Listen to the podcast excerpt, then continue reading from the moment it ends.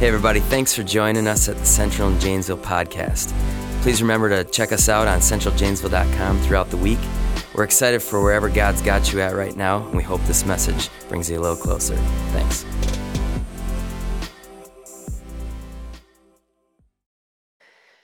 Uh, now, I highly doubt that everybody in this room feels uh, any lack of inadequacy at times. All of us, we feel inadequate for different reasons or another.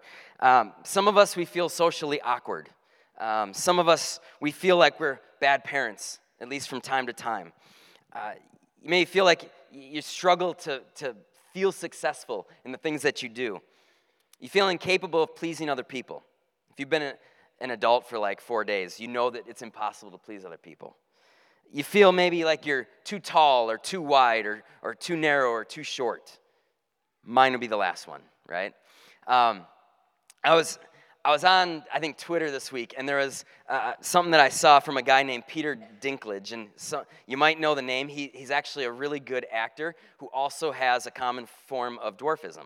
And I think I saw online that he's like four feet five inches, which means I'm like eleven and a quarter inches taller than him, which makes me feel pretty awesome. Um, but he put this tweet on, uh, I think we've got it up here that we can, just, so he's on a calendar for the month of February. And he says, shortest month and you select me, this will not be forgotten. I don't know what it was about it, but it made me laugh this week. And maybe I feel like I can laugh at that kind of stuff because I, I have a little bit of the, the, the shortness uh, as well. Um, Sometimes, I, I know I, people think that I'm insecure about, about being short because I joke around about it a lot. The truth is, I actually, I love it. I love that I've lived my life as a shorter human being because uh, as a as a youth pastor for twenty years, I feel like I've been able to connect with junior hires, looking at them eye to eye. Um, that's really good. Been able to make jokes all my life. Um, but I will say that there's one thing that, that it can be kind of frustrating sometimes. You, maybe you've been in this spot before where you feel like because of the way that you look, people look at you and think that you're inadequate in some way. And I'll be honest with you, that's it's not about the height, but sometimes, I don't know if it's the height makes me look young or it's just like having a baby face all my life, but that's been the frustrations when people think I'm younger than I am. Um, and so it's, it started off when I was really young, and I, and I, I share these stories with teenagers when I speak to a crowd for the first time, uh, but I want you to kind of get a feel for what life has been like for me, okay? When I was, uh, I'm not going to say how old I was, I was having a birthday when I was really young, and my dad and me, we were driving a guy home uh, from church, dropping him off. I think he, he lived in a trailer park, and so we were dropping off, him off there. And my dad, as we're dropping off, he's like, hey, it's my son's birthday today. And the guy's like, oh, that's nice. How old are you turning today, four? And I'm like, no, nine. You're not even halfway there, man. Come on. It's college. Uh, you know, everybody, everybody is cheap in college, they don't have much money, and so as a as a shorter college kid, I would go to T J Maxx and I would go to the kids section because I could buy kids' clothes, and kids' clothes are always cheaper. I stopped doing it because the back pockets weren't big enough for a, an adult wallet. Um, but I would go to the kids section. I'm standing in the kids section trying to trying to look for something to buy, and this woman comes up to me. She goes, "Hey, could I hold this shirt up to you to see if it'll fit my nephew?" I'm like, "Who does that?" I said, how old is your nephew, twelve? Yeah, it's about right. I'm like, do it, whatever, I hate you. I just let her do it. It's my life. Um, then it got, I got married, and it didn't get a whole lot better. We were, Crystal and me, we were out on a golf course one day, and we're driving a golf cart, and I don't know who this lady was, but she came over from the from the other fairway. She comes walking over, she's screaming at us. She goes, you gotta be sixteen to drive that thing. Krista was driving, she was twenty-five. And so I I get mad. I'm like, um, lady, my wife is twenty-five. And she looks at me, she goes, yeah, right. I'm like, no, you didn't. So I get, and I'm pulling out my wallet. I was struggling because I had kids' jeans on. I'm, I was kidding, I just made that up. Um, I'm trying to get my wallet out, and I, I'm like, lady, my wife is twenty-five. You want to see my wallet? I'm twenty, whatever. She's like, no, and Crystal's, in, in the, she's behind me. She's getting scared I'm going to beat up an old lady. And she's like, Kellen, just come back, just come back. And I'm like, whatever, okay. So it's my life. Uh, it even happens on the phone. I, there's one time I got a call. Uh, again, I was married, and, and said, hello, is Sam there? I'm like, ah, sorry, no Sam lives here. And the person goes, well, this is, a, this is regarding a free carpet cleaning for Kirby. I'm like, yeah, I have no clue what you're talking about. And then the lady goes, well, can I speak with your mother? I'm like, no, my mama doesn't live here because I'm married. And and then she tried to push through. She's like, well, I'd like to talk to you about Click. I just hung up. I was I was angry at that point. Um, but it's I think the times where it's been most frustrating is when I've gotten into ministry, some of these things have happened. I was I was at Perkins one time uh, in my first youth pastor job with my boss and another one of our pastors, and we're sitting there having breakfast, and this guy comes up, and he's he knows the pastor, and he's talking to us, and the pastor, my, my boss, introduces me as the youth pastor of the church, and standing there talking for another minute, and then all of a sudden the guy looks at him, he goes, so why aren't you in school today, son? I'm like, dude, he just said I'm the youth pastor. So, yes, it can be frustrating when people look at you as inadequate for some reason. It's It's amazing sometimes, and, and don't feel bad if you've been one of those people here who had wide eyes when you re- realized I was an adult. It's okay. I'm not I'm not upset or anything. Um, but all of us, when we feel like people look at us as though we're inadequate, it's it's frustrating. It's not a fun feeling for us. There is a biblical principle that I think needs to be fleshed out. We're going to try to flesh it out this morning. One thing I love about Central, there's a lot of things I love about my church. One of the things I love about my church is that we believe that there is not anybody that's inadequate. Um, one of, some of our greatest leaders in this church have always been student students. Um, and some of the greatest leaders in our church still are people who came through this church as students, and now they're young adults, and they're leading, and they're doing awesome stuff. We need to get past the inadequacy complex that I think a lot of us struggle with from time to time. Because one of the truths in Scripture is this: the least in the kingdom are often used in the greatest ways. The least in the kingdom are used in the greatest ways. I truly, truly believe that the least of us can be used in great ways for Jesus. I don't know what your struggle is with inadequacy. You've heard what mine is, okay? I don't know what yours is, but all of us have those struggles. And if we're going to be the church that makes the kind of impact for God in our community that we're supposed to, we've got to get past these questions of, am I enough? Are we enough? Because God says we are. It's something that we need to fight on a personal level every single day. And, and not tackling this question of, am I enough, is it's going to affect our influence for God. And so what we're going to do is we're going to take a look at, at one main passage this morning, and then I'm actually going to take a look at some different characters from the Bible that I think really showcase what this passage is trying to say to us. And so we're looking in, in First Corinthians chapter one. I'm going to start in verse twenty-six. It says, brothers and sisters, think of what you were when you were called. Not many of you are wise by human standards. Not many were influential. Not many were of noble birth. But God chose the foolish things of the world to shame the wise. God chose the weak things of the world to shame the strong. God chose the lowly things of this world and the despised things and the things that are not to nullify the things that are, so that no one may boast before him. It's because of him that you are in Christ Jesus, who has become for us wisdom from God, that is, our righteousness, our holiness, redemption. Therefore, as it is written, let the one who boasts, boast in the Lord. I think I say this a lot, but this has always been one of my favorite passages. This idea that we can be so weak, yet God can make us so strong. Um, it almost sounds like Paul is, is ridiculing this Corinthian church in some ways. He's slamming them. Like, you guys are not wise. You never were influential. You were born to losers. That might be a little bit of an exaggeration, but that's kind of what he's saying here. You were not born of noble birth in any kind of way. You might be rich. You might. Some of you might be wealthy, but you none of you were born well. He's saying you are not the quote-unquote beautiful people. You are not the Hollywood elites. You're just ran, you're just normal. You're just common.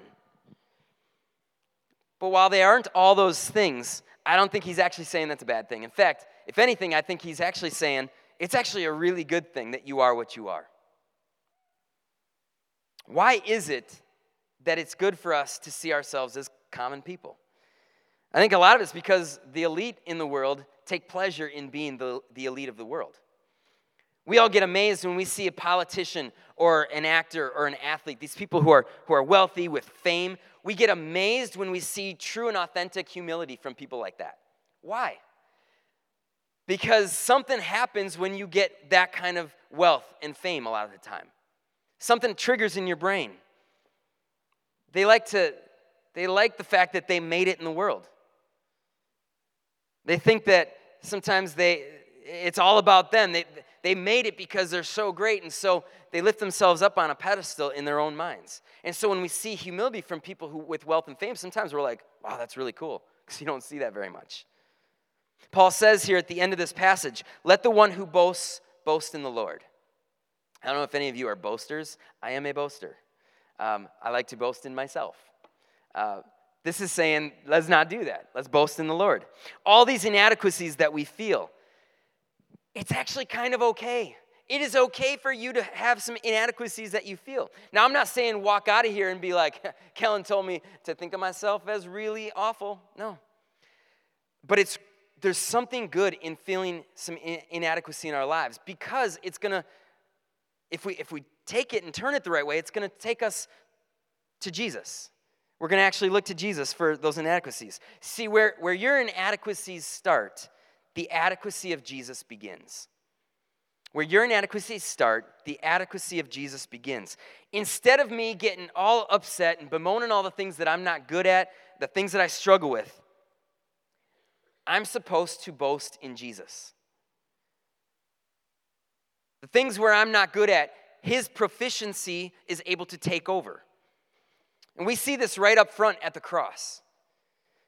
The thing that, that all of us struggle with more than anything is living a life that is sin-free. We just can't do it. We can't live a life of righteousness and holiness and purity. We struggle. And yet Jesus comes in and, and he takes care of that. While we can't measure up, and Romans three twenty-three is really clear, we can't measure up. We have all sinned and we've fallen way short of the standard that God has for us. Yet God had set a plan, plan in place from the very beginning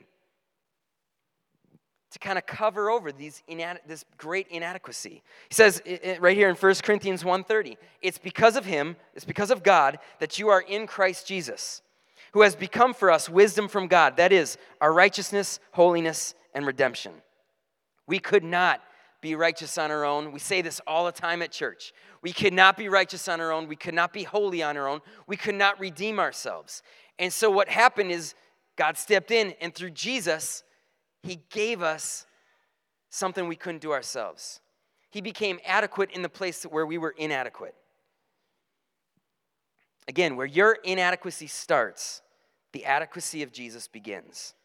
Where you are not wise enough, the wisdom of Jesus is able to take over. We we all fall so short in so many ways that are not even just sin. There's a lot of us in, in this room that you, if you had to speak in front of people, you'd be like, man, I just, I, I can't do that. I can't speak, I can't speak well in front of people. Some of you, when it comes to c- connecting with people, you're like, I just, I don't know how to make connection with people. I don't, I don't know how to talk in a way where, where it's comfortable and it's easy. You know, and actually some of the early followers of Jesus, they actually had some of these same kinds of worries. They had worries that if people came to them and, and, and were asking them about their faith in Jesus, that they weren't going to be able to have a good answer, that that the right things wouldn't come to mind. I don't know if you've ever been in that com- in that conversation before where you're like, man, this is getting this is getting deep. I don't know how I'm supposed to talk to this person and share wisdom with them. I have zero answers. I'm going to tell you, as a pastor, so many of the times when, this is going to sound bad, so many times when you're talking with me about, about difficult things in your life, I'm like, I don't know what to say. And then somewhere in the midst of it, the Holy Spirit does something, right? Been in that spot where all of a sudden God takes a hold of, of the conversation. You're like, you get to the end of the conversation, you go, man, I said some really good stuff. I don't know where that came from. That was awesome. I should have written that down. But Jesus talks to these people who are worrying about, about saying the right stuff. In Luke twelve, he says, when they drag you into, into their meeting places or into police courts and before judges, don't worry about defending yourselves, what, you're, what you'll say or, what you're, or how you're going to say it. The right words will be there. The Holy Spirit will give you the right words when the time comes. Jesus overcoming our inadequacies. That's what he wants to do for us. I love that he takes my weaknesses and he makes things that are weak in me and he actually makes them strong. Doesn't feel like it happens all the time, but man, those times where you realize that, that God has done something in you in a moment to make a weakness into a strength for his glory, It's pretty powerful. And I, and I will say, I think I think that when we when we follow after Jesus, those those moments can happen more often than we think. I think this, our feelings of inadequacy generally fall into one of two categories. One is, I'm not important enough. The second one is, I'm not good enough. It's kind of like we say to ourselves, I'm either too small or I'm too bad. And those things that we're always fighting with those ideas that are going off in our brains. And a lot of times I think it's it's a mixture of those two things. They go hand in hand together. The the uh, I'm not good enough and, and I'm bad kind of stuff. Um, Jesus actually has a habit, I think. We see it throughout the New Testament. Jesus has a habit of using people with weakness. Again, I think this is another thing that we, we bring this up a lot. God continually, continuously uses people who are weak. And it comes back to this verse, that, this passage we're reading here in First Corinthians. He says, it's God choosing the foolish things of the world to shame the wise. God choosing the weak things of the world to shame the strong. God choosing the lowly things of the world and the despised things so that no one may boast before him. Uh, I just either last week or the week before, we were talking about Peter, Simon Peter. We've talked about him plenty of times. This is a dude that was, he was a young man chosen by Jesus. And I'm telling you, when Jesus came and said, hey, Peter, come follow me, there couldn't have been much in that guy that was thinking, man, I'm important enough for this. He was a fisherman doing his family's business. Nothing much to him. But then he had been with Jesus for three years. And at the end of those three years, there's a part of me that's thinking, he's probably thinking, okay, I've been with Jesus now. I am important enough. But at the end of Jesus' life on earth, He does something, Peter does something so bad. He denies Jesus three times in, in the moments where, before Jesus is going to die. And at that point, you have to be thinking, okay, now Peter, he maybe, maybe thought he was important enough, but now he's going to struggle with that, I'm not good enough. And he did. He struggled with that. Jesus came in and he covered over his inadequacy. He forgave him. He still chose him. He still chose Peter, to the most outspoken, messed up disciple of them all probably, except for maybe Judas.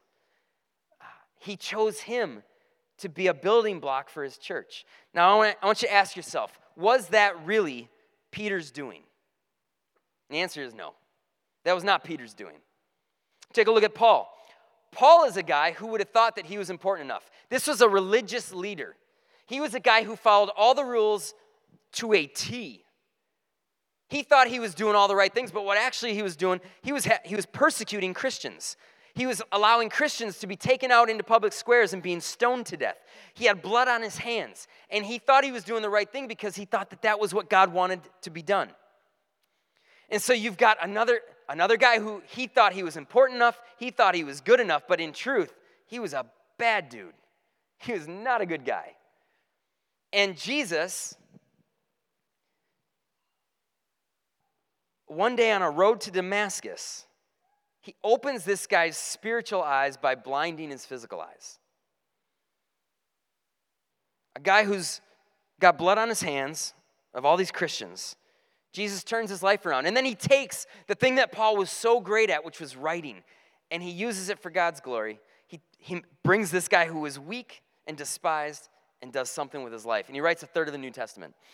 Uh, I want you to ask yourself, was that because Paul was so good, or was it that Jesus was so good at redeeming what Paul had to offer? I could keep on going. You got guys like Zacchaeus, another little short dude, who was also an important guy because he was a tax collector. But he was also a cheat. And Jesus says one day, hey, hey Zach, I'm going to go to your house. I'm going to hang out with you. And Zacchaeus sees the goodness of Jesus. Not the goodness in himself. He sees the goodness of Jesus. And he realizes, I have done a lot of bad stuff, Lord. I'm going to give all that money back that I have stolen. Use me. There had to be things that was going off in his brain. I can't give away all this money. This is what makes me important. I can't, I can't follow. I'm not good enough to follow Jesus. But Jesus covered over the inadequacies. Mary Magdalene. Um, a lot of people think that she was... She was the woman caught in adultery who Jesus stopped from being stoned to death in a public square. We don't have a lot of uh, a lot of backup for that being the case, but what we do know about Mary Magdalene is she was a woman in a time where women were not thought of very much. Who was the first person who saw Jesus risen from the dead? It was Mary Magdalene. These are stories from the New Testament, and you might think that this is just a New Testament Jesus thing, but it goes on beyond that. It's not just a phenomenon of the New Testament. It happened in the Old Testament too. You got Moses. Moses was, he was an Israelite, a common kid, born in a time where all of the Moses, uh, all the Israelite children, boys were being killed. He was put in a basket, put in a river, and then Pharaoh's daughter picks up that basket. He lives in Pharaoh's house in the palace for forty years. But then one day, you know, you might think he's feeling like he's important. But then one day he kills somebody.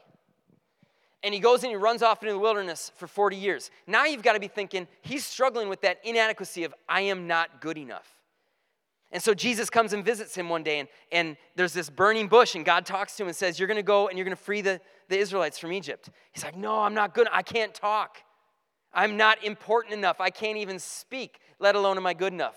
And, and I think God was probably annoyed. He's like, okay, take your brother with you. But God continuing to use people who are inadequate. See, Moses was not a good leader. He was not a miracle worker. But what he was, was he was a guy who was willing to say yes to God. I want you also to realize, he didn't say yes to God right away. Sometimes we think, man, I... I didn't, I didn't say yes to God like when I should have, and so now God's not going to use me the way he wants to. Moses didn't say yes right away. God had to, again, take up his inadequacies and show him, it, you can do this. And finally, Moses went and said yes to God.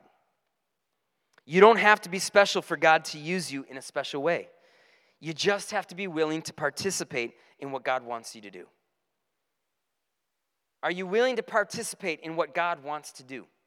In our church, in our community, in your house. You don't have to be special, but I want you to understand this also. You actually are special. You are somebody that is called by God. You are invited to actually be somebody who speaks about the kingdom of God to other people. You're invited to be a voice for God's kingdom, not just with your voice, but with how you live your life, the way that you love people, the way that you show grace to people and mercy to people. It's an amazing, I'm telling you, sometimes when I think about the fact that I'm invited into, into being that person, that voice for God's kingdom, that is a humbling thing. We can feel really inadequate in that. We can feel weak. We can feel like it's just not for us. But the bottom line is, if we look to Jesus and let him give us that strength, he covers over the inadequacy. I think sometimes we get scared away from doing what it is that God wants to do around us. We think we've got to be smarter. We've got to be wiser. We've, I, I, just, I just don't measure up. I got nothing to give. I don't think there's a bigger lie that Satan tries to get into our minds than that lie right there. I don't think that there's a lie that Jesus is trying to, trying to weed out of us more than that lie. We are never, here's the thing, we're never going to be smart enough to make a difference for God on our own. We're never going to, we're never going to be adequate on our own. That's, that's the beauty of what he's saying in this passage in First Corinthians one. It's good that you see yourself as wise and weak and, or weak and despised and all these things, because you're not wise enough for it. The only way for you to be that is for you to trust in me. For you to let me take the little bit that you have and make it something great.